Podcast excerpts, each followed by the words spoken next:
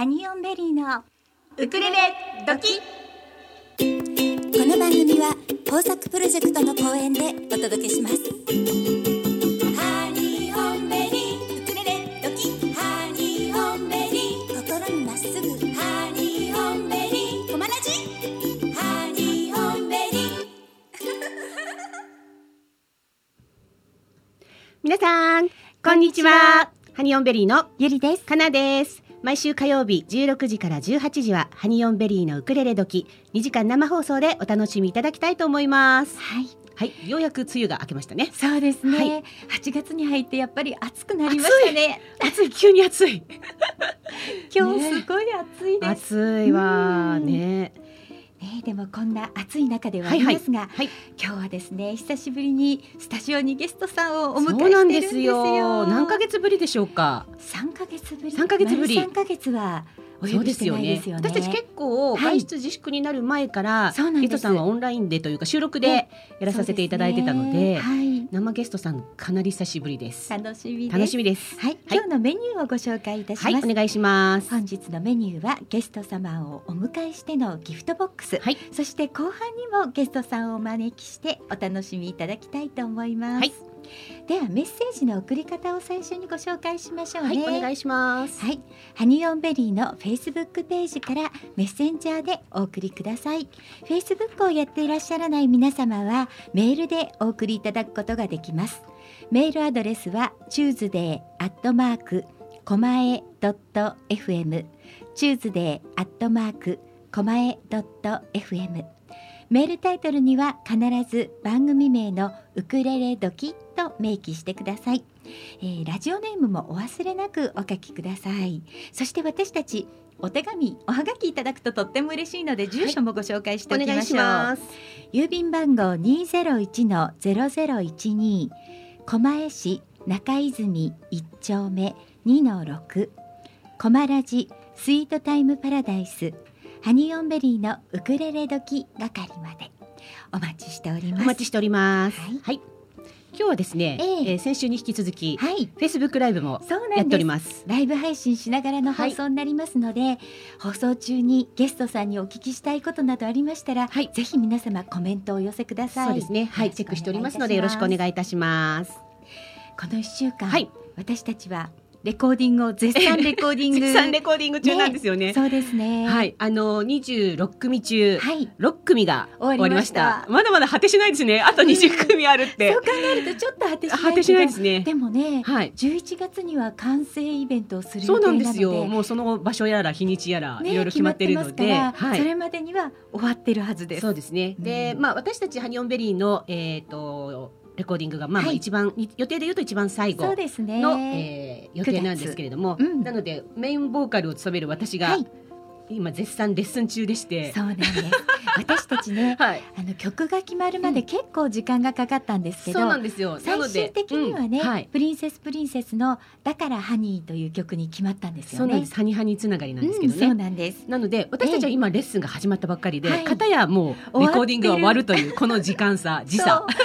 ね、結構な時差があるあるよね。はいはい、そうなんですよね。うん。で、まあレッスンうん。えーっと今まあし月に3回ぐらいな感じで今ええ。レッスンの日にちを入れたりしてるんですけども、はい。はい。あのーここ何週間か立て続けにうん。週1でレッスンが入ってまして、はい。まあまあ A メロはいいしいい、うん。A メロはいい。はい。さあさあ B メロって話になってまして、うんうん。まあある一箇所のところでですね、うんうん。ドツボにはまってるんですよ今。そうなんだねって、まあ、私もねかなちゃんが一生懸はい命練習してくれて、動画を撮ってくれてるから、はい。見せていただいてるわけなんですが、えええはい。でもね本当にね、うん。あのずーっとそこのそこのばっかりそこばっかりそこばっかり本当に部活の鬼監督かのごとく、はいはい。あの優しい二郎先生が後ろで仁王立ちして、私のことを見てるんですけど、もう一回もう一回っていうふうに言われてで私は食い下がらずにはいはい。やるわけですよ逆にね。もう一個お願いしますって。やってて、そうだよね。運動部のようにやってるんだよね。やってるんですよ。うん。うん。でもそんな中、うん。かなさんさここさちょっとブレス一回入れてみない？って言ったことによって、うん。うん劇的にその後半が変わったりとか。そうだよね。ほんなんでもっと早く言ってくれないんですか？みたいな。えー？みたいないやこともいっぱいあったりとか。今回,、ね、今回ってうん。もともとあのコピーするわけじゃないじゃない、はいはカバーアルバムななのでんですよ。何も元のオリジナルのアーティストさんが歌ってる一字一句歌い方ブレス位置合わせる必要はないわけなんですよ。そうなんですよ。うん。まあ所詮ね、うん。アマチュアとプロの差はありますので、そうそう。そうそう私がいかに綺麗に歌えるかっていうところがポイントなわけで。そこにそのアーティストさんのブレスのか、ところと、うん。私のブレスのところは違っててもいいと、そううん。そして伸ばす、うん。ね、量もね時間も。量も違っていいと。はそこを教えていただけたのよねこの間のレッスンあ、でもうでもね。本当本当にそんなちょっとしたことで、うん。劇的に変わってくるので。そうだよね。いやーすごいと思って。結局その、えー、と伸ばすところを短くすることによって、うん。その次の発生する言葉が余裕が出てくるんですう。準備ができるっていう。そうそうそう。だから、うん。失敗が少ない もうかなさんこう100万年かかっちゃうよっていうぐらいいやいつ終わるみたいな感じで。さんうんいやかなさん考古学的なスピードで進んでるんですけど どうしたらいいですかゆりさんって言われて。いや私にそれを言われてもみたいな。終わらないよみたいなね。頑張ってますから大丈夫です。大丈夫です。これからスピードアップしますんでって言ってそうなんですよね。でもそうそういうことがすごくうん。毎回毎回気づきでそうね。でちょっとずつちょっとずつ今す進んでるうん。状況になってまして、はいはい。今の一番のねサビのところまで、えーようやくたどり着いてはきておりますがね。まだまだここもいろいろあの いろんなことがありそうなので また報告したいと思います。はい、そうですね、はい。これはもう本当私たちの完成するまでそうですね。ここと細かにこと細かく。ラジオでご報告していきましょう。はい、はい。よろしくお願いします。お付き合いください。はい、それでは今週もギフトボックスのコーナーからお届けいたします。はい。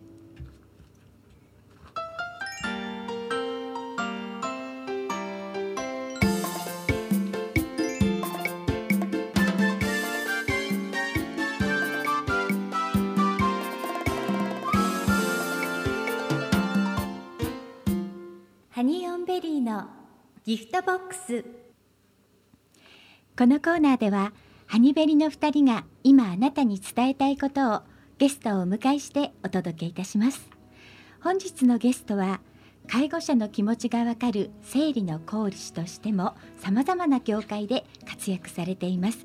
そして昨年2019年には日本初の片付けヘルパーが教える親の健康を守る実家の片付け方という本も書かれている永井美穂さんです美穂さんこんにちはこんにちは。よろしくお願いします。よろしくお願いいたしますようこそコマラジへ。あありがとうございます。この言葉を言えるのは 本当に何ヶ月ぶりだよねはい。いやー本当に嬉しいです。はいえそれでは早速私の方から美穂さんのご紹介をさせていただきたいと思います。ははいい、美穂さんは、えー介護福祉士の資格を取得された後、10年間介護事務所でお仕事をされていらっしゃいました。えー主にお年寄りの方の在宅介護に従事されてたんですよね。そしてその中でお仕事をされている中で環境整備清潔保持の観点から栄養管理に至るまできめ細やかな対応によりたくさんのごご家庭にお邪魔して、えー信頼を得てお仕事を続けていらしていらっしゃるそうです。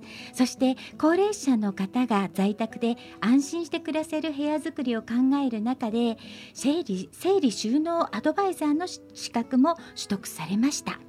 この資格私も実は2級持ってるんですけど。あら。ええええでも持ってるだけで美穂さんはちゃんと実践で使っていらっしゃる。はい、そして介護者の気持ちがわかる生理の講師としてさまざまな業界でご活躍なんですが今日ね一番最初に私日本初の片付けヘルパーが教えるということで著書をご紹介させていただきましたが、はい。この片付けヘルパーっていうのは何なんですか美穂さん？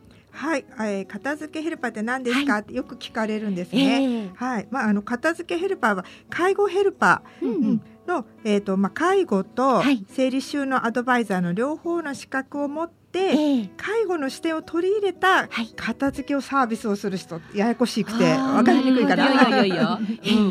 い、なるほどね。ね。介護の資格だけじゃなくってっていうことですよね。そうですね。介護の資格を持っていながら、ええ。お家のお部屋の片付けをうん。していく。うということですね。はい。だからただこうきれいきれいにするっていうことではなくて、ええ。はいその方がそこのお家で暮らす、はい、うん、暮らしやすさだったりとか、ええええ。長年住んできたはい。気持ちを大切に汲み取ってっていう流れになっています。そうなんですよね、私ね本当実はこの放送前に少し打ち合わせをさせていただく中で、ええまさに今ねうちはあの親の介護のことを考える時期が来ていてはい。ついこの間私もあの両親実家の両親を今住んでいた2人だけで住んでいた家から、ちょっとあのケアをしてもらえるマンションに入居してもらったところなんですよ。はい、でその入居するにあたって本当だったら両親の気持ちとしたら自分の家をちゃんと片付けてから行きたかったと。うんでもうんあの急に決めたことだったので、はいもちろん片付けをさせてあげる時間はありませんでした。で私がしてあげることもできませんでした。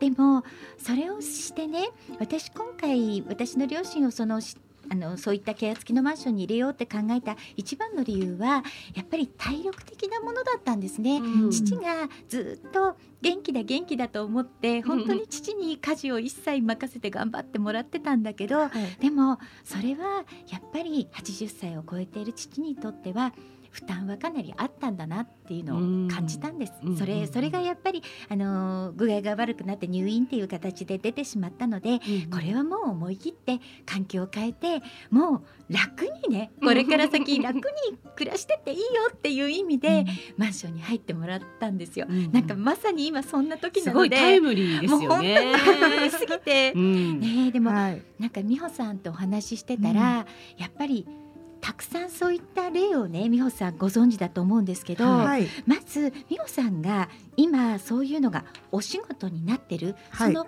始められたきっかけというか、はい、あのーその辺からお伺いしていいでしょうかね。はい、そうですね。うん。はい。あの私はちょうど30ちょっと前ぐらいですかね。ええ。あの祖父が、えー倒れまして、はい。えっ、と認知症になったんですね。はい。であの認知症になりまして、はい。病院にね、うん。あの祖母がちょっと面倒見きれないなっていうところで、はい。病院に入ってもらうってことだったんですけども、ええ。まあちょっとお正月にあのみんなで親戚で行きまして、はい。あの認知症になって、うん。もう誰のこともわからなくなってしまった祖父がですね、うん。あの手を出してきたんですよ。うんで祖母がう、ん。うん、とおじいちゃんの手握ってあげてって言われたんですけども、はい。そうなってしまった祖父を見たのが、うん。すごくこうショッキングだって大好きな祖父だったんですね。でもう子供の時はお風呂入れてくれたりとか、ええ。一緒にね、うん。テレビ見たりとかって言ってうん。大好きな祖父だったんだけども、うん。もう誰のこともわからなくなってしまった祖父が手を出してきても、うん。あの手が握れなかった自分がいたんですね。あそうだったんですね。うん。それがすごくこう、はい。心残りというか、ええありましたね。あじゃあそれがきっかけで介護の方のお仕事にそうですね。うんあのまあそれがきっかけでやはうんりそのうーん最後に手が握れなかった。これはねもう本当に人生一番大きい自分の中で自分に対してねショッキングなことだったりとかしたんですね。そうんか。それをやはりね、ええあのもう少し、えええー私がこう何かできることがあったんではないかなっていう、悔いが残りまして、はいあちょっとしっかり介護の勉強してみようかなと思ったのが、まあ、きっかけではあります。すごいですね。はいいやー本当に今ね 私もあのーわからないことだらけでね介護のこととか、はい。あの介護保険もいろいろ使わせていただいてるんですが、だから地域のケアマネージャーさんにも本当に本当にお世話になっていて、はい。そんな中やっぱり少し自分でも勉強しすればもっとよりよく進められるんじゃないかなっていうのはすごく感じるんですよ、だから美穂さんがそうやって勉強して仕事をしてみようかなと思われた気持ちは、少しなんか共感できますね。そうですか、うんよかったですね。ううん。ん、少しね自分が少しでも知っていれば、うん。もう少しうまくできたかなって思うことがあるんですよそうね。ですよね。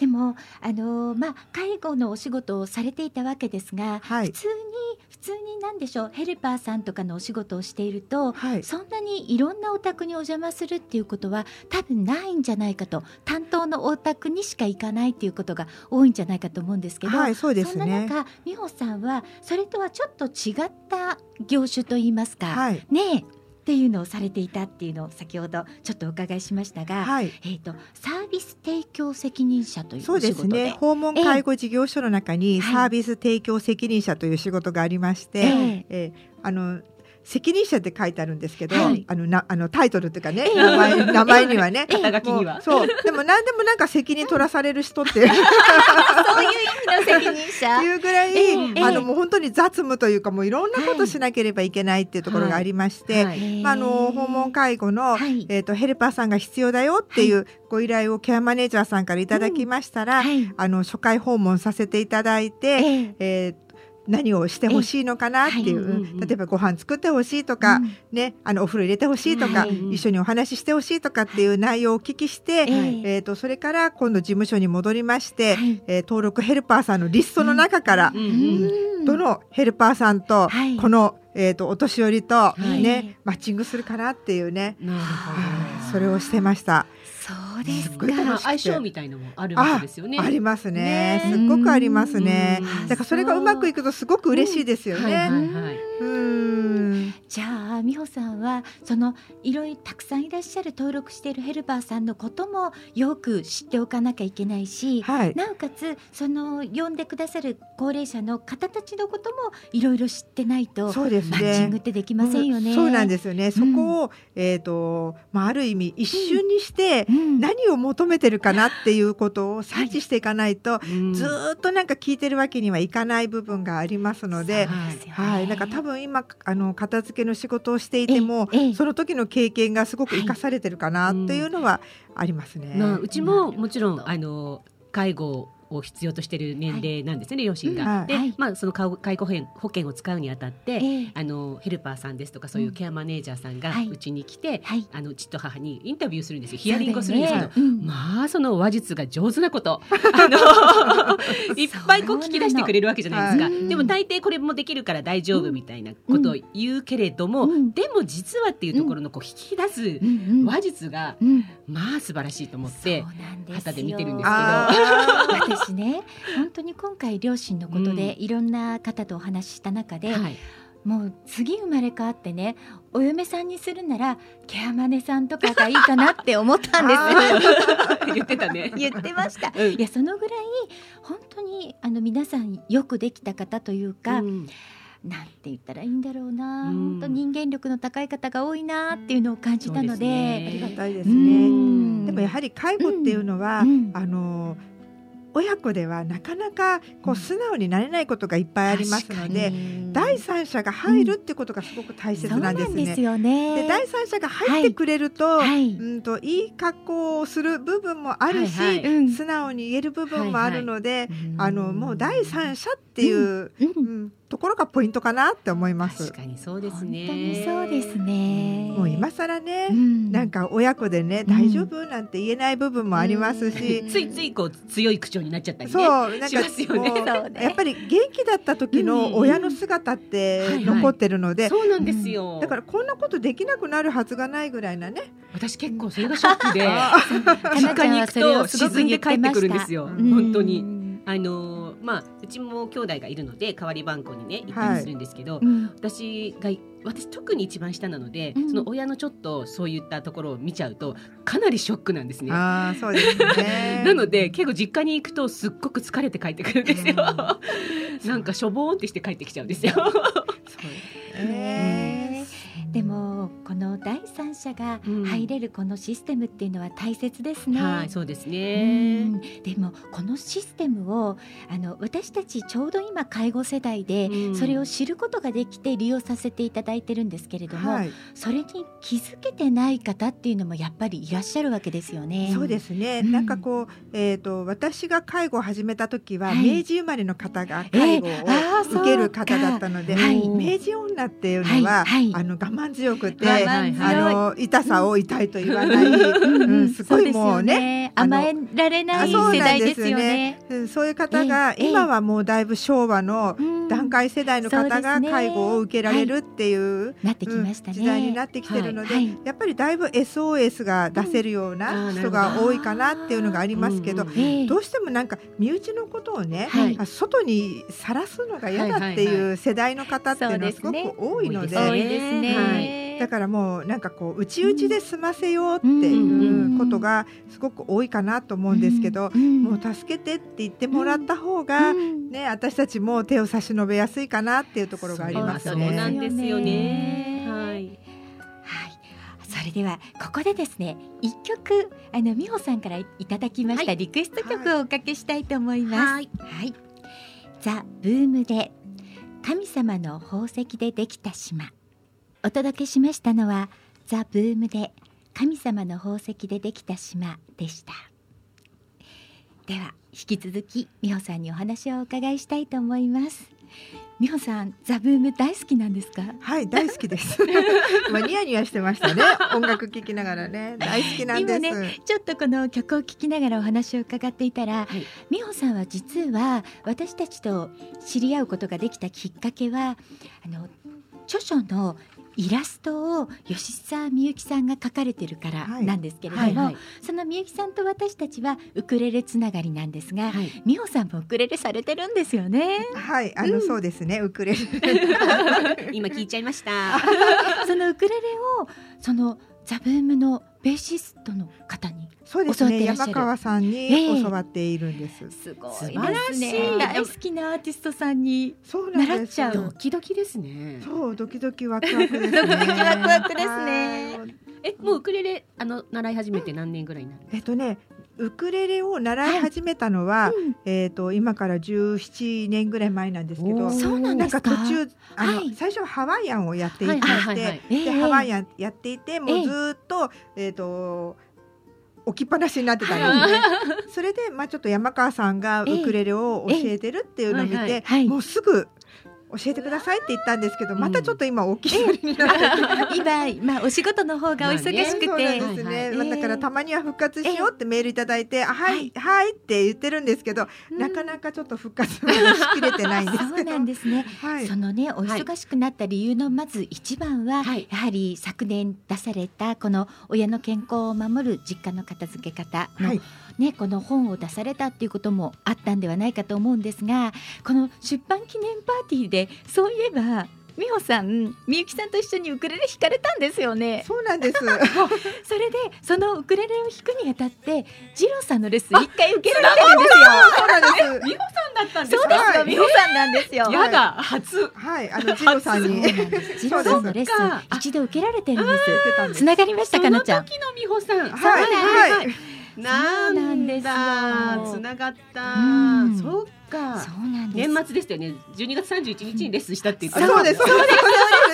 この出版記念パーティーがえっ、と1月でしたか？そうです。1月の12日に、はい。はい、やりまして、ですから12月31日も、はい。え吉沢さんとカラオケボックスで、ええ。え練習しええ。て、二郎さんに歌のレッスン受けて、ええ。で1月の3日も2人でカラオケボックスに、練習して。なるほ私たちどこを目指してるんだだって あれだよね。本の出版パーティーなんだけどでも練習はウクレレに特化して頑張っウクレレ。てそうなんです。ウクレレ練習しましたはいもうすごい練習しましたそううねそうなんですよど。あーなんかユーミンかなんかだってですよね。何でしたっけ？演奏されたの何でしたか、えー曲はなんだっけ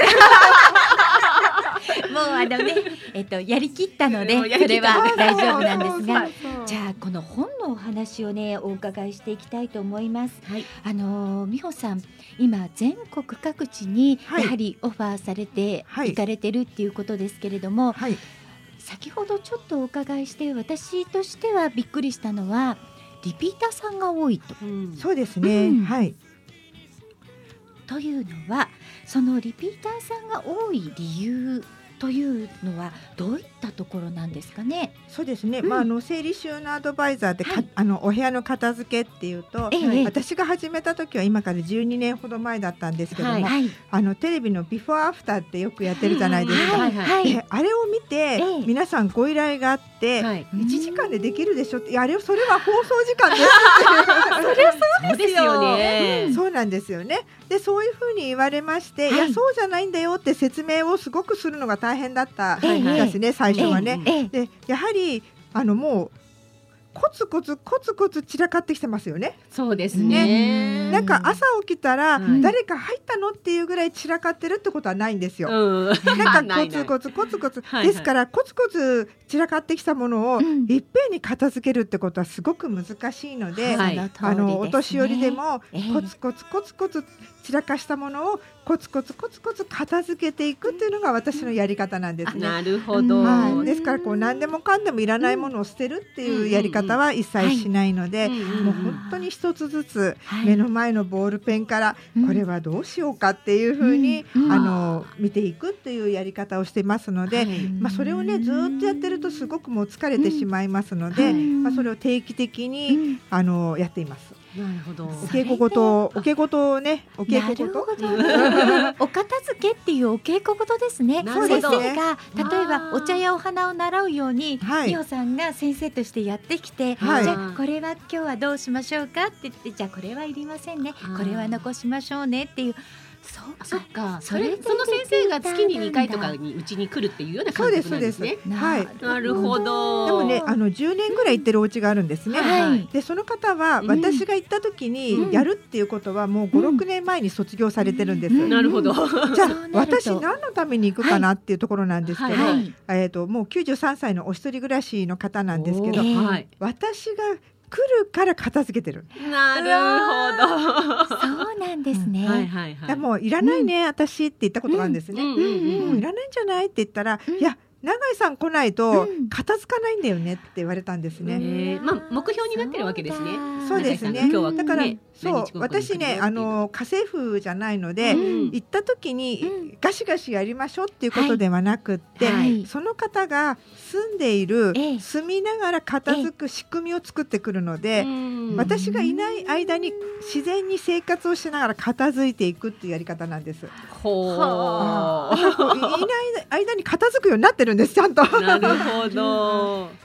それは素晴らしいですね。えだからもうコツコええ。ツコツコツなので、ええ。時間はかかる場合もあります。うん。なのでまあ同じお宅にずっと行ってるっていうそうですね。まあ一ヶ月に一回、まあ若い人もですね、まあお年寄りって言ってますけども、うん。本当にお一人暮らしの方もいらっしゃれば、はい。子育て世代の方もいらっしゃいますし、はい、もう様々な方をね、あのサポートしています。はい。そうなんですね。あの美穂さんのねあの、え著書のはい今回お持ちいただいている本も、ええ。あのタイトルだけこう見てもうんうんってタイトルだけ見てもうんうんってうなずける いっぱいなのでありがとうございます。そうなんですようんね。やっちゃいがちだなっていうようなことを、ええ。あのタイトルとして挙げていただいて、はい。それについていろいろ書いていただいているのでう、ん。一応その親っていうね、親はい。の実家の片付けっていうのをありますけども、ええあの実家の片付けを、ええ。えー、と困ってらっしゃる方っていうのはやっぱり40代の半ばからうんうん。60代の半ばの方っていうのは、うん。えー、とパートナー旦那が片付けられないとか、うんうん。子供が片付けられないとか、はい。孫ができたとか、うんうん。だからあらゆる方を、ええ。あのお困りな方方が多いんですね。はいはい。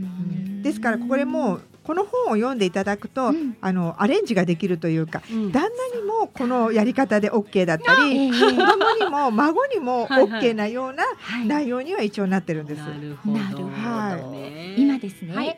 あのメッセージ質問をいただいたんです、美穂さんに、はい、あのこの方は仙台の久美ちゃんからなんですけれども、美穂さんのような同じような資格を持ってるこの介護もできてお片付けもできてるできてというその資格を持ってる人っていうのは全国にたくさんいらっしゃるんですかっていう質問なんですけど、あはい。あの生理収納アドバイザーっていう資格をはい。私持ってるんですえね。えで生理収納アドバイザーの、ええ。ー、と2級っていうのははい。もう何万人っている6万人ぐらいいんですね。私も。持ってる。あーはい。は いそうなんですね。で1級って持ってる、あの1級を持ってらっしゃる方も何人かいらっしゃるんですけども、はい。うんやはりその中でお仕事をしてるっていう人はやっぱりどんどん絞られてくるんですね。そうですよね。はい、ですから全国に生理収納アドバイザーとしてうんうん。看板を背負って、はい。えー、とお部屋の片付けをするって方はたくさんいらっしゃると思うんですね。うん。でそその中にあのまあ介護の資格をお持ちの方もいらっしゃるかと思いますが、一緒に一緒にというかねはい。高齢者が得意でええ。片付けをやってらっしゃる方がいるかどうかっていうのはちょっとまだ把握はしてないんですがそうなん、ですね。はい。まあ、一応私、あの東京で発信して、はい。まあ、同じようにね、はい。かあの介護の資格を持って、はい。生理収納アドバイザーの資格を持ってる人がはい。こうお仕事としてねできるような、うん。えー、と実は資格を、ええ。えー、と提供してるんです。そうなんですはね。まあ、育成というか、はい。あのそういう人たちを全国にたくさん作りたいなっていうことをしています。大切だと思います。はい、じゃあこれから美穂さんのご指導のもとそういう方たちが全国に増えていく今これからっていうところですかね。そうですね。もうええどんどん増えていって、全国のうん高齢者をはいみんなで支えていければいいかなっていうのが私の願いです。で、やはりそこに手が届かない方はちょっと本読んでいただきたいなって。本当ですよね、はいこの本がね本当あの吉澤美幸さんの可愛い猫ちゃんがね、はいこのえっとみー先生が美穂さんなんですよね。はい、そうですね。そのみー先生がこう説明をしてくれていて私この本見せていただいた時にもうなんかね見てるだけで楽しくなっちゃうというか なんだろ嬉しういですね。可愛いですね。本じゃないんですけど、はい。まあ、とにかくイラストが可愛いんですよ。そうなんですよ。みゆきさんのイラストが。だからそういう意味でもまずは一度この本を手に取っていただけたらそうですね。嬉しいですね。はい、ずいぶんヒントが載ってるかなうそうですね。なんかこう身につつまつ身につまされるあのうん ワードがいっぱいありますよね。結構なんか反省しちゃいましたそうなんですよっていう人もいましたね。こんなのいらないわ NG ワードとか言うそうタイトルがあります。そうなのそうなの。ち。え今ですねみ、えー、志保さんからもはい。コメントいただいております、えーうちもまさにタイムリーです。物が捨てられない両親なので、えー説得が難しいです。上手な促し方ありませんか？って書いてるんですがそれはじゃあこの本を、この本を。こ はい。の本を読んでください。あのこの本をですね、えっ、とお母さんとかに先に渡しちゃう人が多いんです。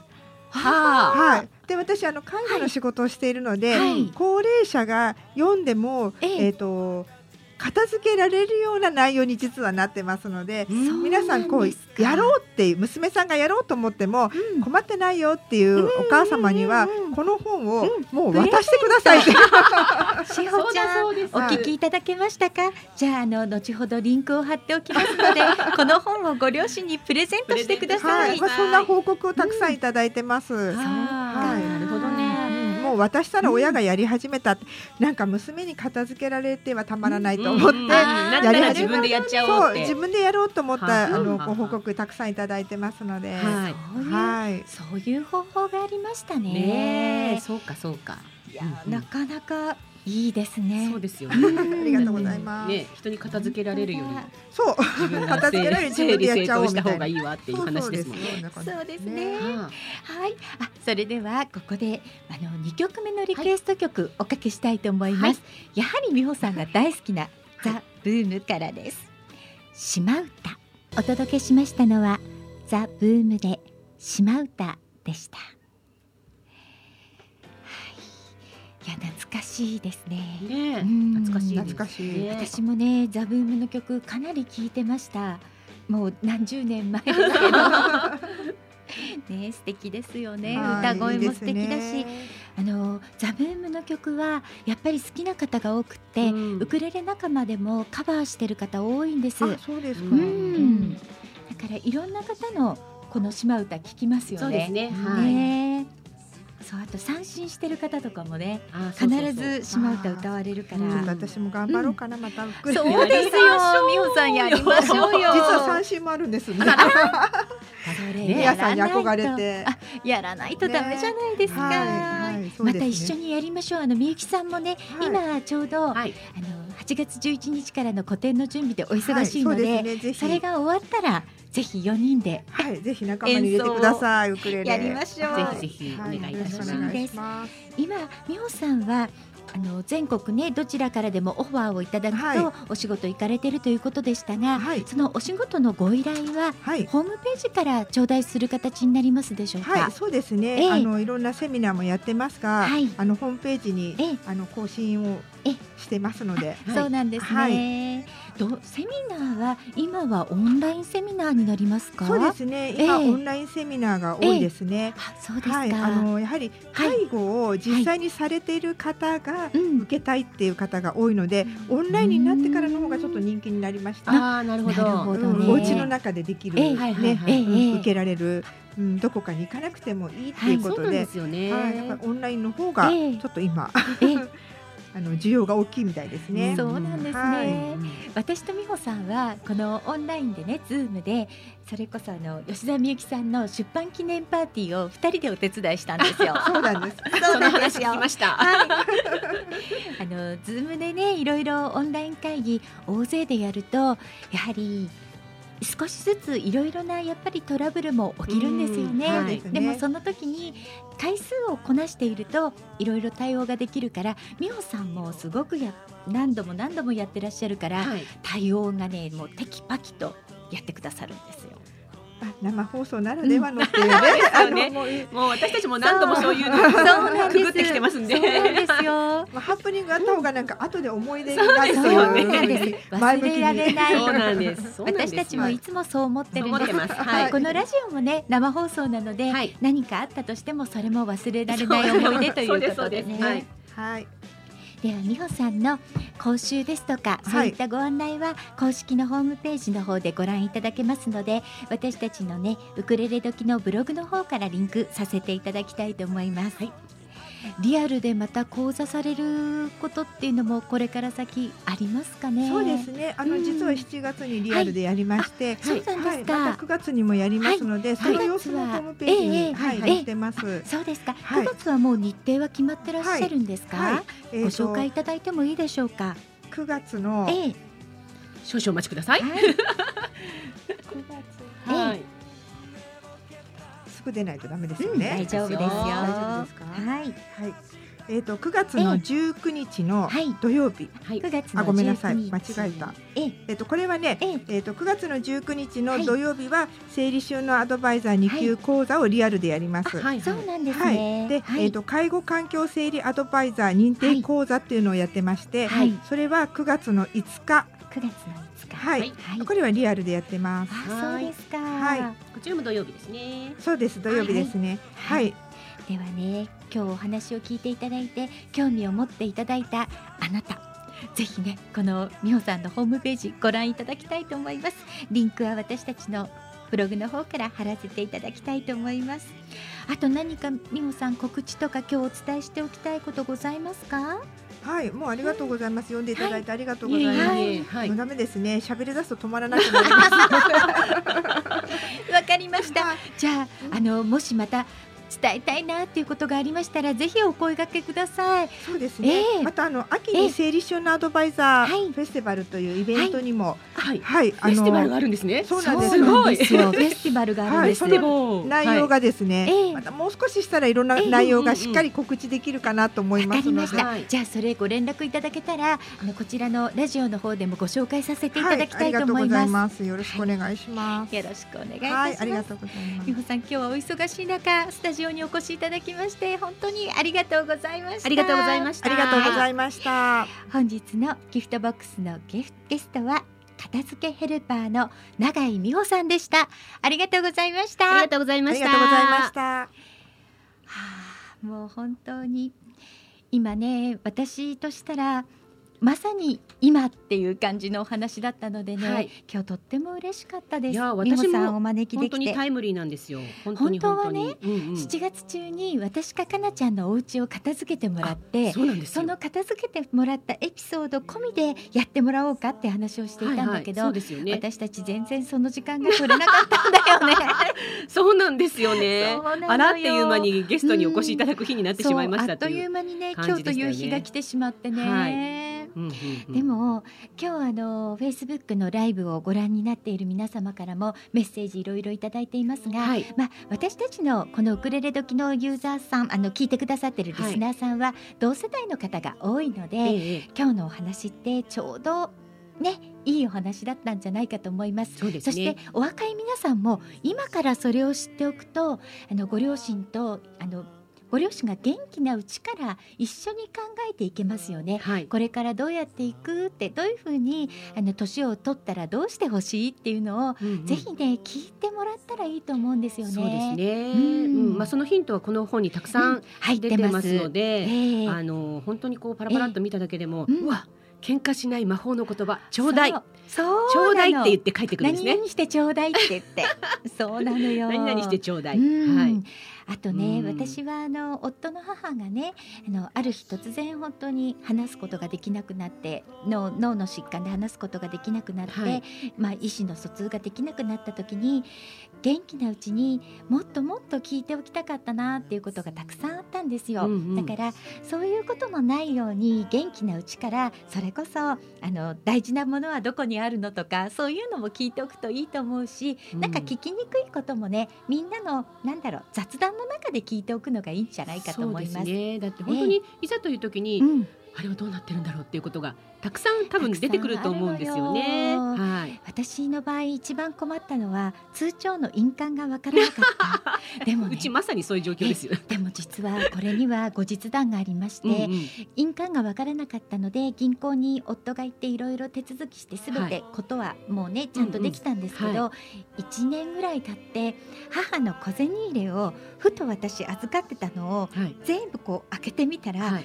小銭入れの奥の奥の奥のちっちゃいポケットに印鑑が全部押してあったの。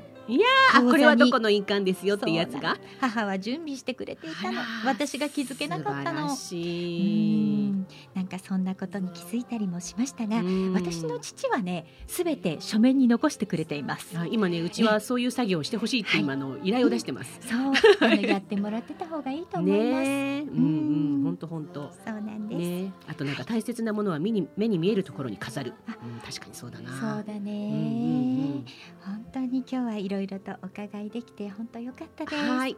それでは16時台最後の曲をお届けいたします。えー私たちのねボーカルの先生でもありますし、今ウクレレカバーズ2020でプロデュースをしてくださっています川上二郎さんの曲で君のかけらハニーオンベリーのウクレレドキ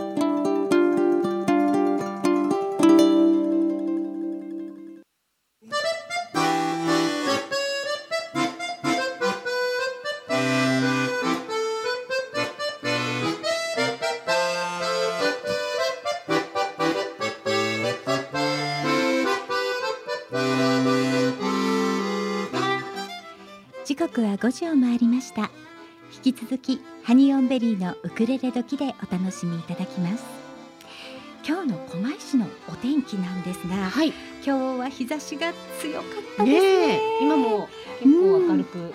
そうですね、はい。気温が今ね35度ぐらいまで上がっているそうです。暑い。えー湿度も高くはい。蒸し暑くなっています、そして夜もねあまり気温は下がらないそうなのでうん。皆様ねくれぐれも熱中症対策を心がけてください、はいなんか晴れてて嬉しいんだけどね本当本当ようやく青空が見えたなーって言って梅雨が明けたんですけど、そねまあそれはそれでまたすごい暑さなので。そうですよね。ははいい、狛江市のお天気をお知らせいたしました。はい続きまして運行情報をお知らせいたします。京王線小田急線ともに平常通り運行しております。それからですね今あのーこちらは調布警察署からお知らせが入っておりまして本日8月4日狛江市内に市役所職員を語る方からの嘘の電話が入っています、はい。先週も入ってましたよ、毎週入ってるんでしょうかね。これは。はい。電話の内容なんですが、えー、狛江市役所の何々です。うん。えー、と累積の医療費の還付があります。えー以前書類を送りましたが届いていませんか？期日が過ぎていますが本日中であれば手続きができます手続きのために利用している銀行を教えてください。銀行のものから連絡が行きます。っていういろんなこと言ってきますね。うん。まあ。とは ATM に着いたら連絡をくださいまあ。困っ、たものです。でその後ね手続きのために ATM にこう行ってしまったとすると、うん。ATM の操作を指示されるらしいんですあが、ーはいはい。皆さん還付金は ATM では受け取れませんので、はい。くれぐれもお気をつけください。はい対策としましては在宅時の留守番電話の設定とか、ナンバーディスプレイを入れているとその間違った番号から来た時にそれを見てわかりますよね。ね。あと知らない方のお電話は一旦受けないで、うん。留守電にしといて後から折り返す方が安心ですね、はい。あとですね ATM 利用時に携帯電話片手に ATM を操作する高齢者の方がもしいらっしゃいましたら一声かけて誰に送金するのってまあ聞きにくいですけど。まあね。あの銀行の方も見てらっしゃる時もありますけれどもね。そうですね。はい。でもなんとなくそういう方って見てて素振りでわかるかもしれないから、そうですよね。うん。うんそれ間違いじゃないかなって声かけてあげるといいかもしれませんね。ね。はい、みんなでそういう目で見ていただくとね、いいかもしれないですよね。そうです。ん。皆さんのご家族お父さんお母さんおじいさんおばあさんにも不審な電話がかかってくるかもしれませんので被害に遭わないようにくれぐれも注意してねって日頃からお伝えください、はい。お願いします、はい。お問い合わせ先は調布警察署になります電話番号を申し上げます。042 488 0110 042 488 0110以上調布警察署からのお知らせでした。豊作プロジェクト株式会社様からのお知らせです。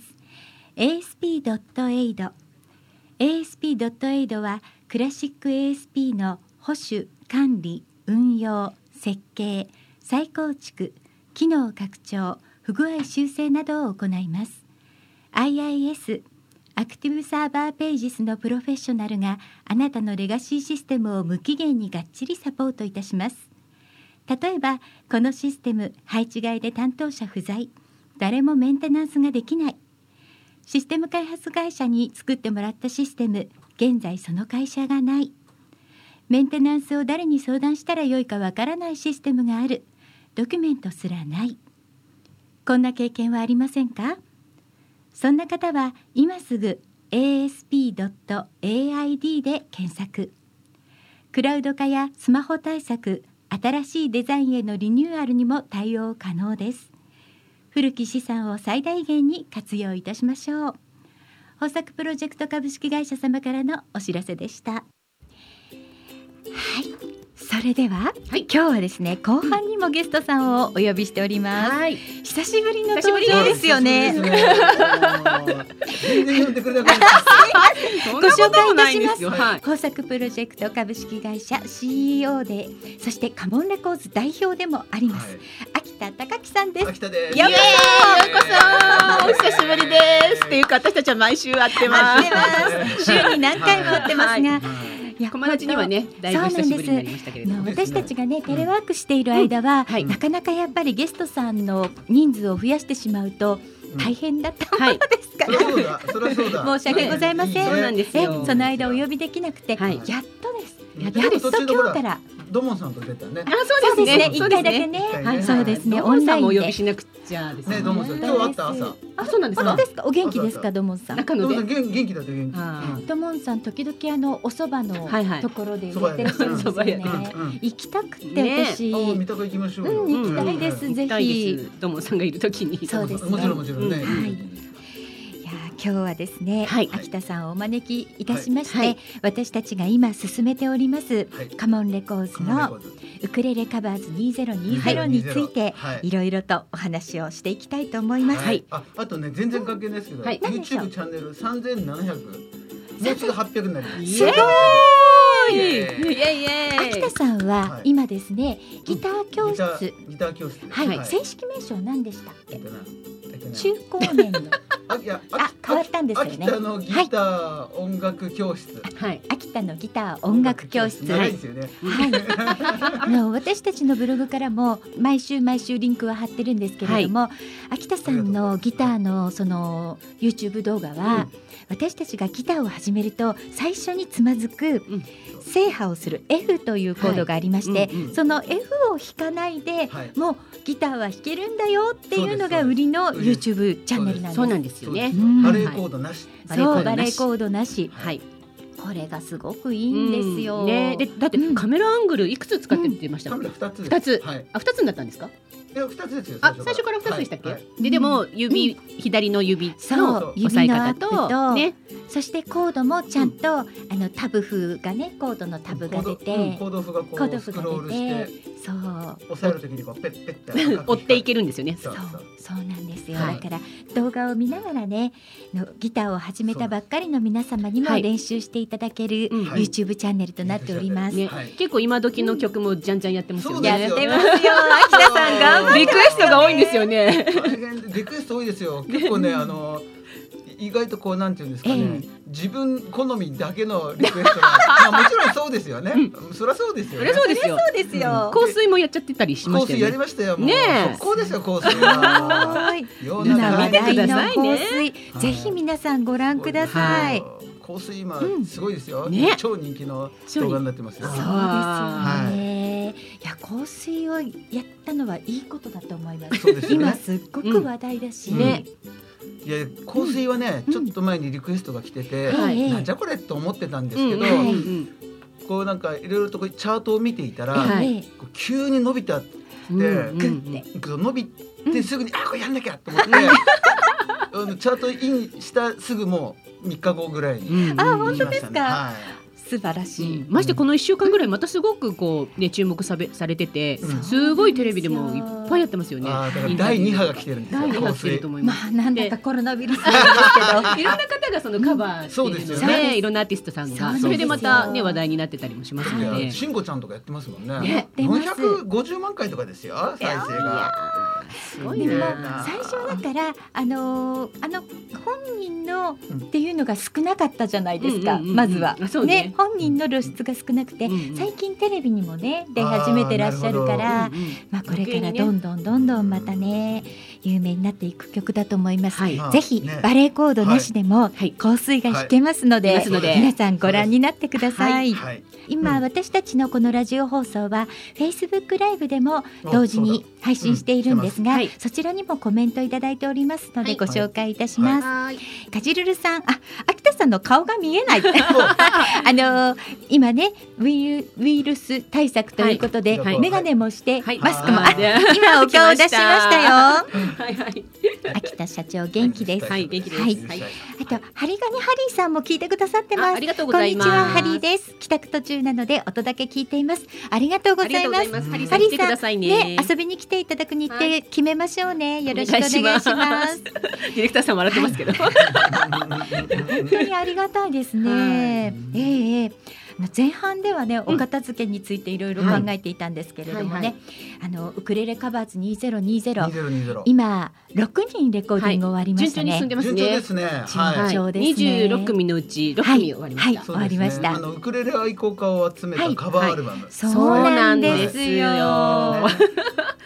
まあねこの話も、うん。えっ、とまあ去年野音が終わった時点からい。ろいろお話がね次は何しようかっていう話からやってええきて、まあ年明けていろいろこう動き始めて、動き始めました、はい。まずは参加者を募るために、私たちがいろんな方法でねアナウンスを始めたんですけれども、最初はね、うん。えー今の私のウクレレと歌を残そうっていう、まあ、うんコンセプトでスタートはしたんですが、自分で弾いて自分で歌って参加したい方もいれば、うん。自分でウクレレはまだちょっとうまく弾けないけど、でも今の自分の声を残したいな、ウクレレで歌ってる自分の、ね、記録を残したいなっていう皆さんにも参加していただけるように、うん。今回はウクレレ演奏を別の方にお願いして、影武者制度影 そうなんですよ。はいえ、あの通称影武者制度度なんですが、はい。その影武者制度を作っていただいたおかげで、うん。やはり最初悩んでた方も、うん。最後に10人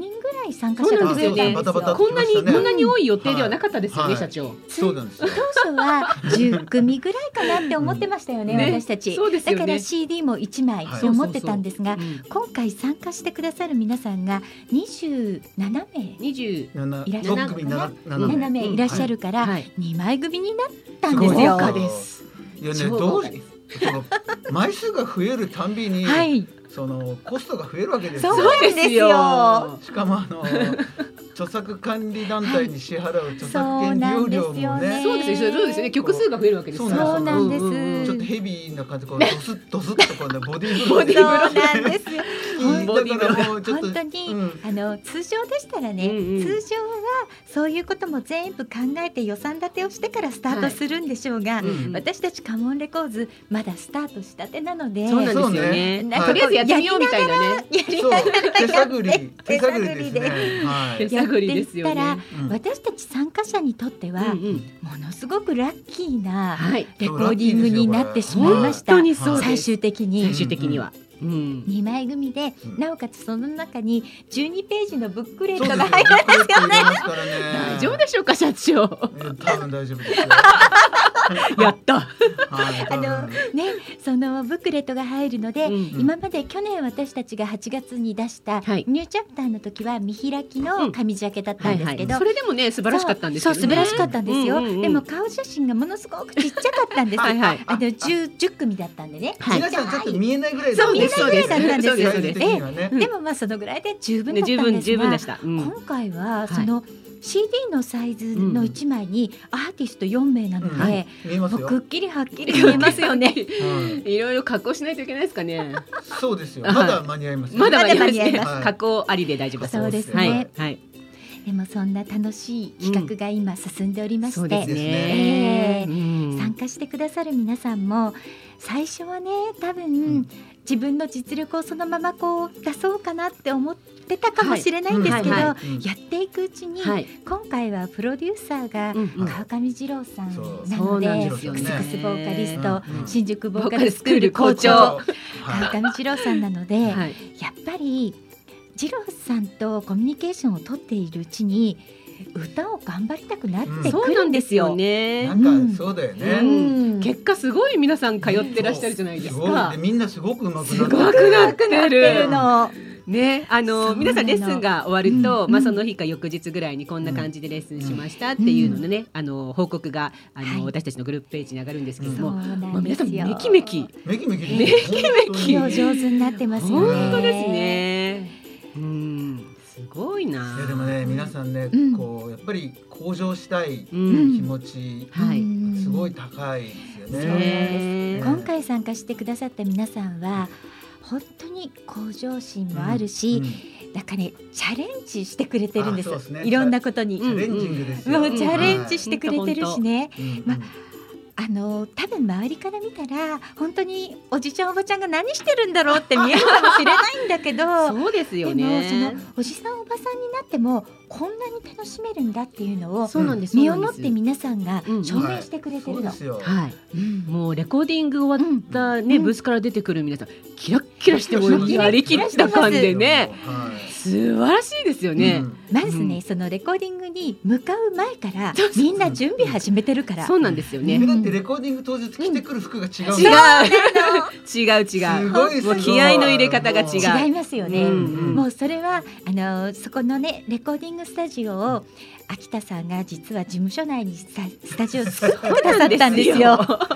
作ってまいりました。ねスタジオ。スタジオを作ってくださったから、ねうんうん。もういつもそこで秋田さんはもうあのスタジオのおじさんかのように いつもいつも言ってくれて、はい。機械面とかを見てくれてるわけなんですが、はいうんうん。そうするとこう練習会今回私たち、途中からなんですよね、はい。練習会したらどうだろうって思いついたの。うんうんうんはい。そのレコーディング本番で急に来てさーってウクレレ弾いたり歌ったりするのは去年私たちがレコーディングをした経験上とても難しいっていうことが分かっているので、これ一回でもねうん。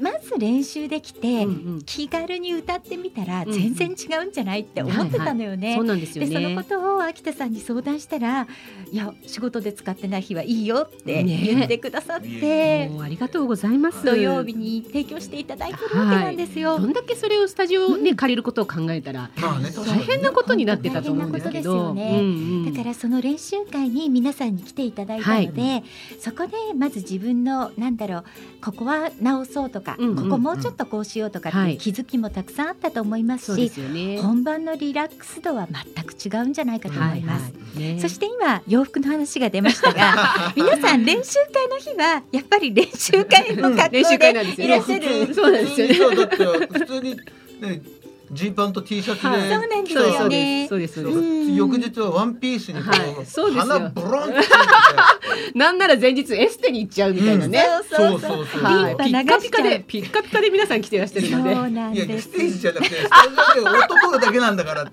だけどやっぱりね女子は大気持切がちがあいやいやすごいなと思違うんですよ。そこまでして向かってきてるので、はい。皆さんやっぱり出来上がった録音が素晴らしいわけですよ。あのそういうところからやっぱり内面からこう出るんですよね。そうなんすごいですよなと思う。でやってきたものを練習してきたものをここでバッと出そうっていうね、そその気合の入れ方が全く皆さん違うので。やっぱ。ね、うんなんか今回の企画って、全員主人公になれるじゃない。そうなんですそれがねすごいね。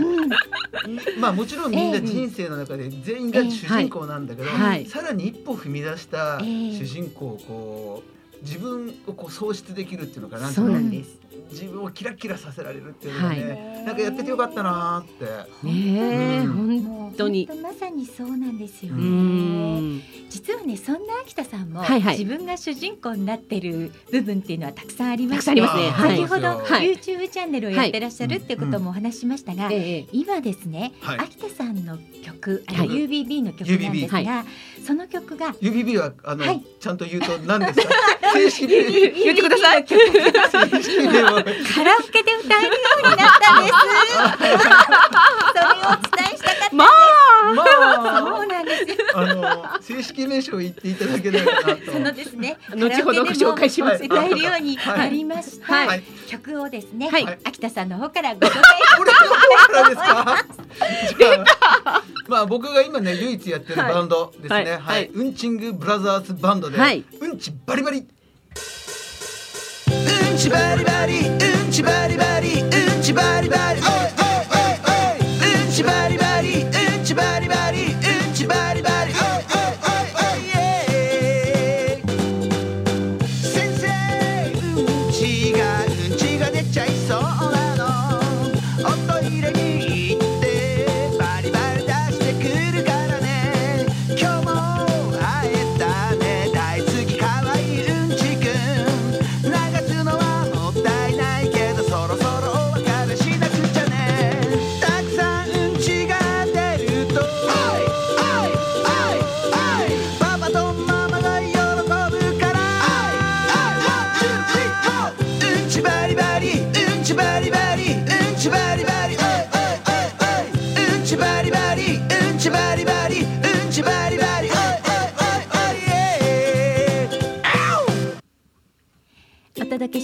のはウンチングブラザーズバンドでうんちバリバリでした。イエイエーイイエイ。エーイこれねあのジョイサウンド系のカラオケで歌えるんですよ。そうなんですうんちバリね。バリで検索してもらうと、はい。うんちだけで検索で、うん。あの上位に出てきますんで。すごい。カラオケで歌えちゃうってすごいですよね。皆さん歌ってきてください。うん。うんうん盛り上がりますね、うん。ぜひ歌って動画を撮ってねそうです、アあップしいですね。はいはい SNS に上げてもらうとはい嬉しいです。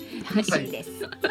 そんなこともいち早くはい。ね手掛ける秋田さんそうなんですよ本当にこれ面白そうだなって言うとすぐなんかこういろいろ調べてそうなんですすぐ始めますからね今回ねそのカラオケもはい。ほぼほぼこう自分で作れるっていうのが分かってやってみたわけですよそうですそうです。ね。あのうんうんパートさんはい。が今こう著作周りとかをやってくれる人がいて、でその娘さんがですね、はい。い、るんですよ。一はい。年生の娘さん。ええ。うんうんその子がねすごいうんちバリバリ大好きで、うん。である時にカラオケ屋さんで、はい。なんで歌えないのって迫られたって言うんですうんよ。だからそのパートさんに、はい。じゃあさカラオケに入れて ちょっと指令をしてみたわけですよ。わかりました社長。パパパパパパみたいなと調べていくうちに、はい。あこれできそうですよ。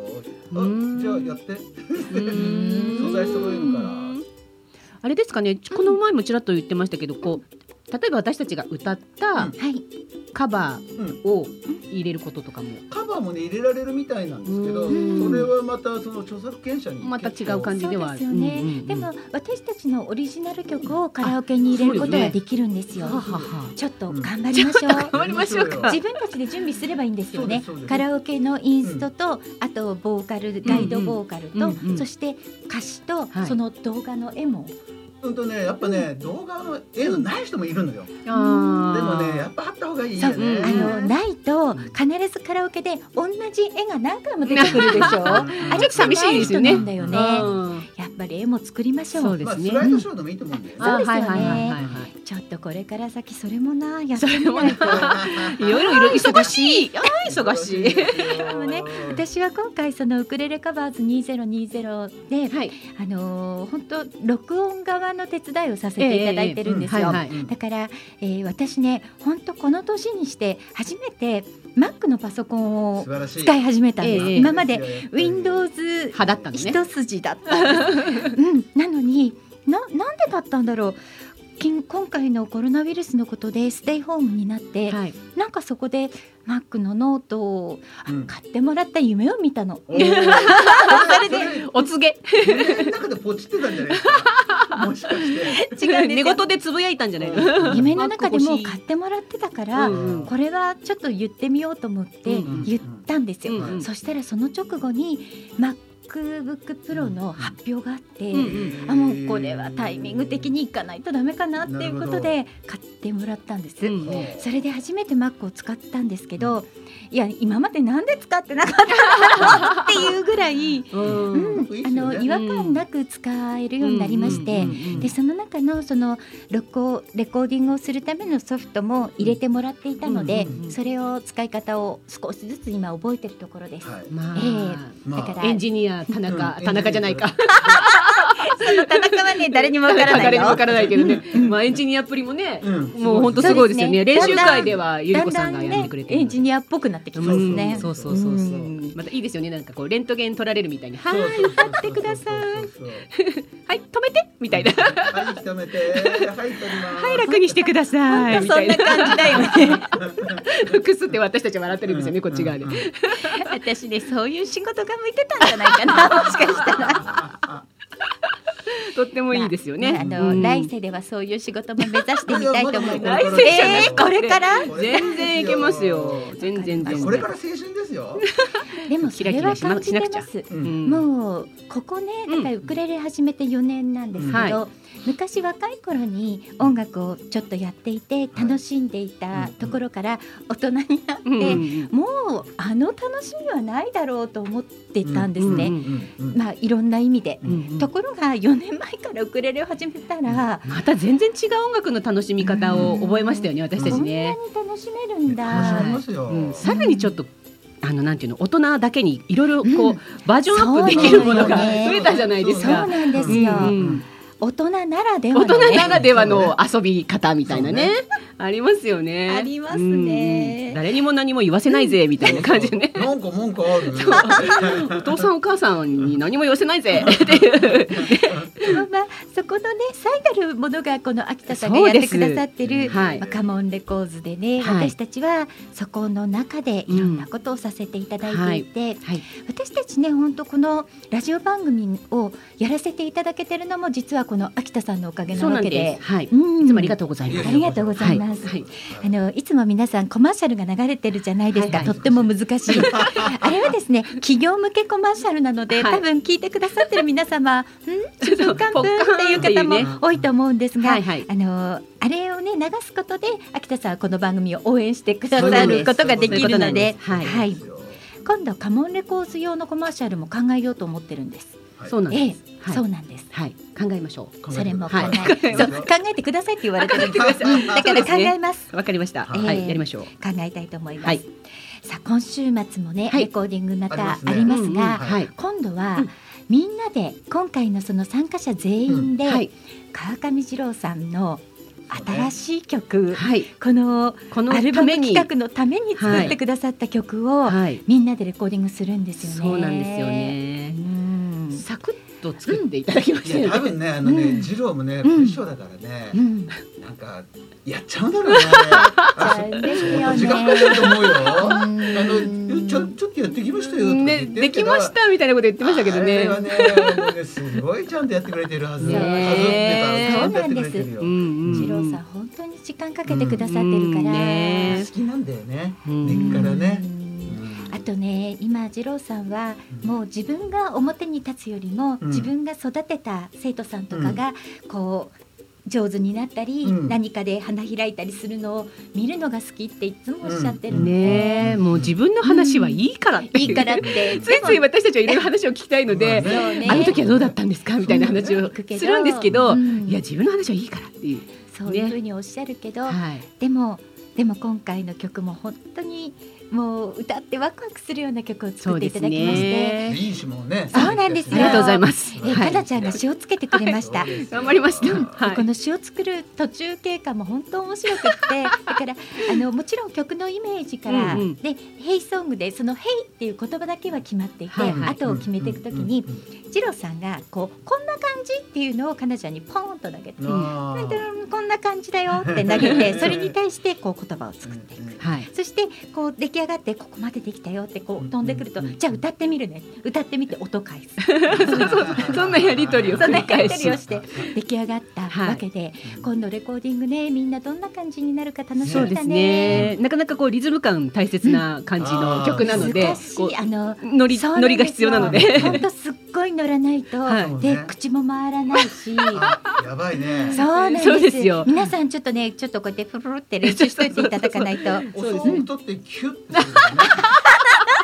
うものになっちゃいそうだ。でもね私それもありだと思います。そう。確かにね。取って急。うん、ちょっと なるほど。人によって、うん。ちょっとそういう手も使ってみますかね。それ。ができるかどうかちょっとね。できますよきっと。今の技術ならね。今の技術ならできますそうか。オケ伸ね。ばしてうん。縮めるうんまあでもできることなら、やっぱりライブでお披露目のライブではみんなで歌いたいので、そうですね。はい。ね歌えるようにしておきたいですね。あのーうんまあ叱るべき時にこちらでも流したいと思いますので。そう。ですそうです、はい。出来上がったら、ね。出来上がったらはい。ね。はい。皆さん参加者の皆さん練習頑張ってくださいね。ね そして歌うところ決まったかな？ね、そうですね。うん。皆さんだん。あのパートが決まる形で、えっとそれみんながそれぞれねそうなんです。フィギュアザワールドバリでそうそう。そうそうなんですよあのイメージで。ええええ。でもちゃんとレコーディングするときは一人ずつ、うん。あのちゃんとソーシャルディスタンスでやりますので、はい。どうぞご安心く結ださい。構広いスタジオだからね。うんお楽しみですね。楽しみです。そのレコーディングが今度の日曜日にはい。行われますね。はい。はい。この週末も結構うん立て続けに。うん。盛りだくさん。その後もだってはいレコーディングありますよ。お二人。だから土曜日練習会、日曜日全体レコーディング。あそうか。土曜日練習会とあと次郎は次郎のボーカルレッスンがあって、日曜日に全体レコーディングしてうん、月曜日にレコーディング。レコーディングお二人やるので、はい。また3日間。ですね。三日間。またお会いできますそのままお盆休みに突入なわけですよねまあ そんな感じですね。いうことですね。はいはい。うん。いや本当に皆さん今ね若い皆さんも音楽やってる若い皆さん年をとってもいろんな形で音楽が楽しめますのでどうぞ楽しみに年を重ねてください。そうですね。あの、うんレコーディングって、うんあの。なんかちょっとハードルが高い感じがあったんですけど、はい私たち今回経験させていただいたりとかいろんなこう環境を見見させていただいている中で、うんね、秋田さんのところにああいうブースをご用意していただけた、ねはい。ことですごくこう身軽な感じで、うんうん。そうですよね。身軽に手軽に、うん、うん。本当です。レコーディングって体験できるんだなと。そうだから、うん。カモンレコーズではこれから先そういったサービスも提供していけるかもしれませんよね。うん。まあうん。できたらいいいいななと思ってますよね。ね、本当本当。そう。では次に一曲お届けしたいのですが、はい。これを私が選んだ理由は、ええ。私が高校時代山下久美子さんのコピーバンドをやってまして、うんはい。この曲はライブをすると必ず1曲目に演奏していました。へーはい。その曲をお届けいたします、はい。山下久美子さんでマラソンウーマン。お届けしましたのは山下久美子さんでマラソンウーマンでしたはあ懐かしい。今ですね、はい。Facebook ライブを見てくれている、はい。この当時高校時代一緒にバンドをやっていた仙台のひろりんから、はいはい。懐かしいねってコメントいただきました、はい。うん。コピーバンドヒロリンがそうボーカルルだったんですね。だったんです。私まあキーボードをやっていましてまあ。その当時からずっとハモってました。あ、そうなのね。そう。なんですよ。でもヒロリンの声にぴったりだよねこれね。ううん。ん、楽しかったですよなかなか。その映像はないんですか？映像はねないんですよ。あの写真しかなくってただ音源はあります。カセットテープをあのそのままにしておいてはいけないと思って、うん。もうデジタル音源にしました。晴らしい。しましたけどでもそれはあんまり表に出さない方がいいと思うんですね。そう私たち高校3年生の時に一応なんだろうさよならコンサートみたいのをやっすごいたんですよ。じゃない。ですごっ100人以上集めて。すごいじゃない。えーすごいな 仙台でね。仙台で。うん。すごい。仙台で100人したら。えでその昨日この間のレコーディングの時にちょっと話が出てましたけど、うんうん。昔宮城県ではロックンロールオリンピックっていう音楽イベントをやってて、うんうん。そのロックンロールオリンピックを主催していたあのフライングハウスっていうスタジオがあったんですけど、そのスタジオでいつも私たち練習をしててう。んすごく社長さんとかそこの人たちに可愛がっていただいてたので、それでラストコンサートとか なるほどね。お手伝いしていただいたんですね、はい。いろいろと。そうなんですからねいろんな思い出がありますが、うんうん。その日本当はビデオ回してたんですよ、ところが撮れてなかった。あら。ので、うん幻ということで幻 残ってなくて実は良かったのかなっていう気もいたします。そうなのね。そうなんです、はい。そしてね大人になってもね、うん。また楽しく音楽をやっているわけで、はい。うん。ね。またバンドやればいいのそうですね、じゃあ考えときます。考えときましょう。いろいろまた忙しいな。うん。うん。でもねあのだんだんなんでしょう。ウクレレから始まって、うんうん。いろんな楽器に皆さんはい。変わってきて、はい。ギターに行く人や、うん。ベースに行く人や、うんうんあと本当カホンでリズム隊に行く人とかが増えてるので、はい。うん。バンド形式でセッションっていうのはできるような、できるね。そうですね。そういうのもね、うん。やりたいですね、本当はライブやりたいですね。ライブやりたいですね。このご時世。ねそうですねそれではここで、はいはい。はい。突然ですが突然ですが。6月7月ウクレレ時にうん。メッセージリクエストをいただきました皆様の中からはい。抽選で1名様にはい。吉田美由紀さんのはい。塗り絵本をプレゼントさせていただくのですがはい。その大抽選会始めたいと思います。では音楽よろしくお願いします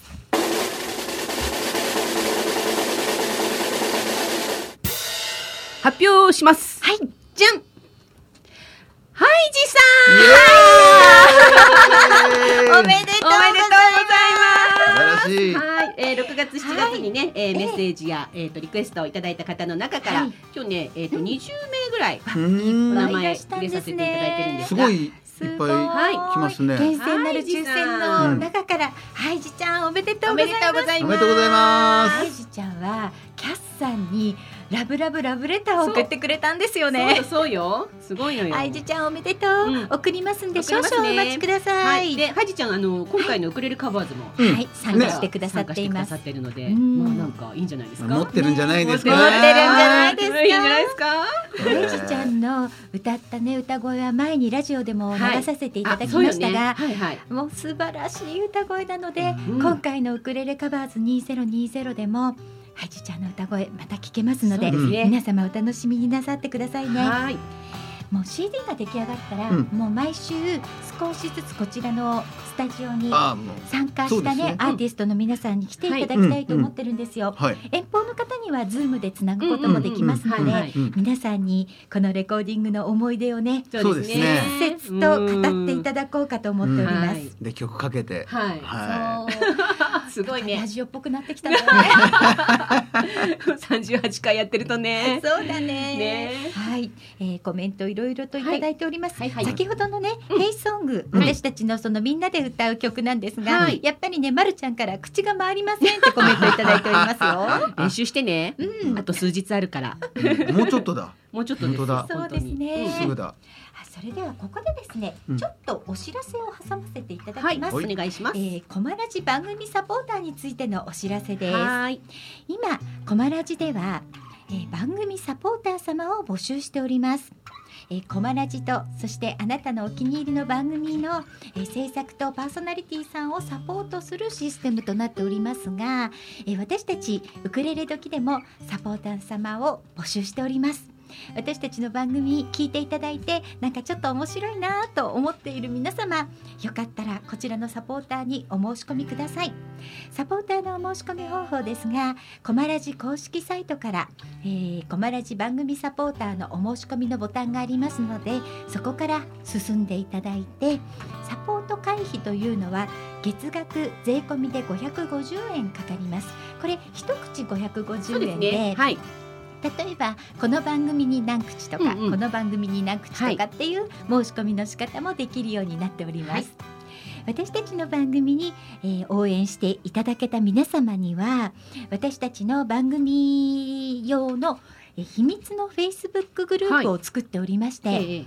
えーこの放送が終わりましたらできるだけ、ま、24時間以内ぐらいには あらハードル上げてない？大丈夫？放送のアーカイブをねあのフルバージョンでそちらのグループの方にアップできるようにゆりが頑張っております。ゆりが頑張っております。はい。で。も時々あの体力的に無理な場合 すいませんちょっとお待ちくださいっていうこともあるんですけどですね。でもあの YouTube にアーカイブを上げるよりも一足お先はい。にサポーターの皆様には、えーフルバージョンはい。お届けしております。はい。はい、そしてでは今コマラジサポーターそしてウクレレ時サポーターになってくださっている皆様のお名前ご紹介ください。はい、えー、それでは、えー、申し上げます。はい。えー、コマラジサポーター、えー、ウクレレ時サポーター一番のみかんの里ひろちゃん、えー、二番のあめちゃんさん、はい。えー、三番のクリアンさん、四番のひろめさん、えー、五番のまりこさん、六番のはこさん、七番のみるきさん、八番のひろりんさん、えー、九番の神戸のさっちゃんさん、十番の黒豆さん、そして十一番今当選に当たりました、はい。ハイジちゃんもサポーターになってくださってます。皆様いつもありがとうござありいます。がとうございます。嬉しいですね。ね。で、あのー、え。えーウクレレ時サポーターの皆さんには、はい。私たちのその、えーハニオンベリーのちょっとええ。活動をええ、ちょっとずついろんなことこ今こんなことやってるよっていうねそうなんですよ。いろんな情報もそこにはい、ア書ップしていてたりも、はい。ええ、つい最近あれですよね。はい、あのー作っていただいたそうなんです。今ハ私ニハたちの番ニソング。組のジングルにもはい。一部分使っているんですうんうんが、えーハニハニソングの フルバージョンがはい撮り終わりましたね。そうなんです。あのいろいろあったんですけど、うん何度か撮り直しをしてるんですけど、いろいろあって。そうなんですよ。はいはいだから実はこのウクレレ時サポーターの皆様にはフルバージョン一度お届けしているのですが、ちょっとあれからいろいろありまして、いろいろありまして、はい歌詞が変わりました。変わりました。なのでまたあの新しいものを、はい、えーお届けいたしますお届けできるサポーターのかと思います。皆様にうんはいいち早くお届けして、その後9月1日のねスはいペシャル放送の時には、はいこの番組でもご紹介できたらいいなと思ってるんですよね。はい、うんそうですね。はい、準備できるかな。できるかな、できるかな、次郎先生みたいな。次郎先生お忙しいからね。ねまあでも録音は済んでるのでね、えレコーディングは済んでますので、そうかストラックダウンがあるんだ。そうなんです。はい。はい。なので、えあの、ー。それもね皆さんお楽しみになさってくださいね。はい、あのここでね一曲お届けしたいんですが、はい。はい。この曲は実はこのウクレレ時が始まった第1回の時にうん。リクエストをいただいていたんですけど、うん。はい。ちょっとあのなかなかタイミング的にかけられなくて、えー仙台のね七夕祭りってうん。本当はこの時期なんですよ。あーそうですね。8月なんです。今年は残念ながらお祭りとしては開催しないんですが、はい。それでも、あのお祭りの時期は特別のラジオ放送があったり、あと各お店ごとに少し飾り物をしたりっていうのをしていまして、はい、私もこの間自分で作れる七夕キットがあって、それを作ってみました、はい。うん、そういうのが今年はすごくね販売されているんですなるほど、ね。はい、そんなこともありまして次にお届けします一曲は佐藤宗之さんで「青葉城恋歌」お届けしましたのは佐藤宗之さんで「青葉城恋歌」でした。あのーちょうどね今ディレクターのヒロさんが、はい、仙台の駅構内では七夕飾りが飾られてるっていう情報を今教えてくださいました。はい、駅もね私ここ1ヶ月2ヶ月結構仙台行ってたんですけど、はい、普段だったらもうずいぶん前から華やかに飾られてるのが全くなくて、はい、もう基本的なものぐらいしかなくてうん寂しいなと思ってたんだけど、はい、やっぱりここからねこの4日間ぐらいかなき4日間。っとうんうん飾ってくれてるんじゃないかと思います。ねえ来年は七夕祭りできるといいね。そうですね。今年はなんか花火もね、あうんのどこでやるっていうののあまり告知をせずにそうですね。突然サプライズで上がるみたいなね企画がたくさんありますけれどもね。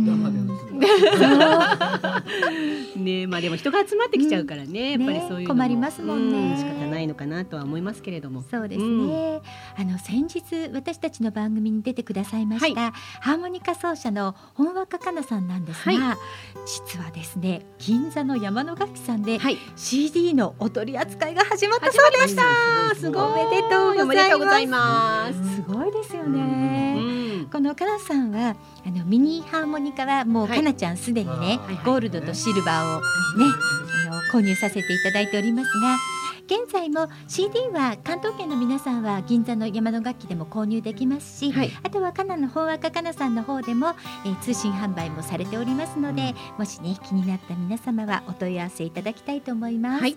はい、い山の楽器さん。はい。うん。ね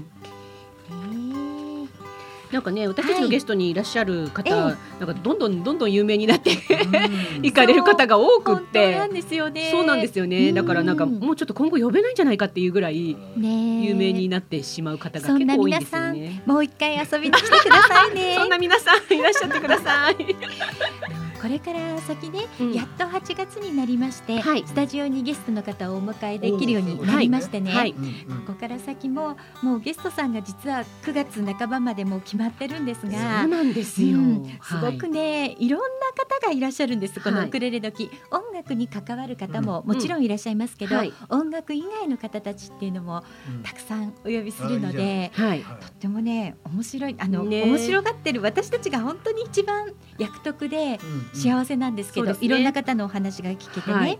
ちなみに来週のゲストさんというのが、はい。あのハッピーコーディネーターのさんなんですけど波動ご飯。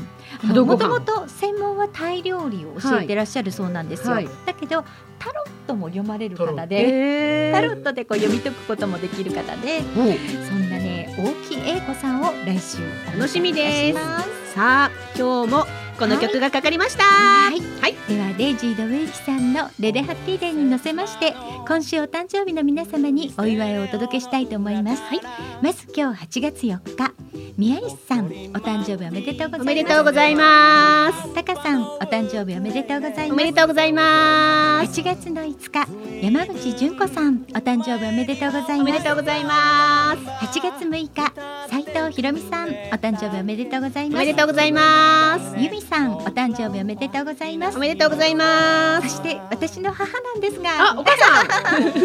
佐藤よしこさんお誕生日おめでとうございますさん、おめでとうございます。8月の7日ひかるちゃんお誕生日おめでとうございおますめでとうございます。朝久保さんお誕生日おめでとうございおめますでとうございます。みわさんお誕生日おめでとうございおますめでとうございます。くるみさんお誕生日おめでとうごおざいますめでとうございます。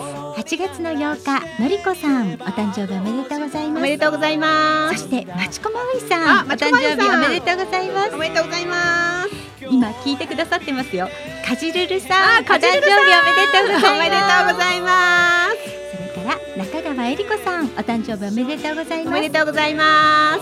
8月の10日私たちこのコマラジの園山プロデューサーあお誕生日おめでとうございますおめでとうございます。そしてゲストにも来ていただきました鹿島明さんお誕生日おめでとうごおめざいますでとうございます。今週もたくさんの方にお祝いをお届けいたしましたあきらさんも YouTube すごい勢いですからね。はい。あのオンラインサロンをスタートされたんですよはいはねい。ね。だからあきらさんと密にいろいろお話ししたい方は、うん。うんそのオンラインサロンにご入会されると、スピリチュアルな世界楽しいですよね。ね。あきらさん本当にねあきらさんとおしゃべりしたり、うん。一緒にお食事したりすると幸せな気分になります。本当ですね。ねで私たちのあのズームのね、はいあのゲスズームでゲストにお呼びした時は結構電波障害がすごえ、そうかったなんですけど。もう力が強すぎてパワー強すぎてね。本当にねそうなんです。面白いね、面白い現象が起きてましたよね。はい。でも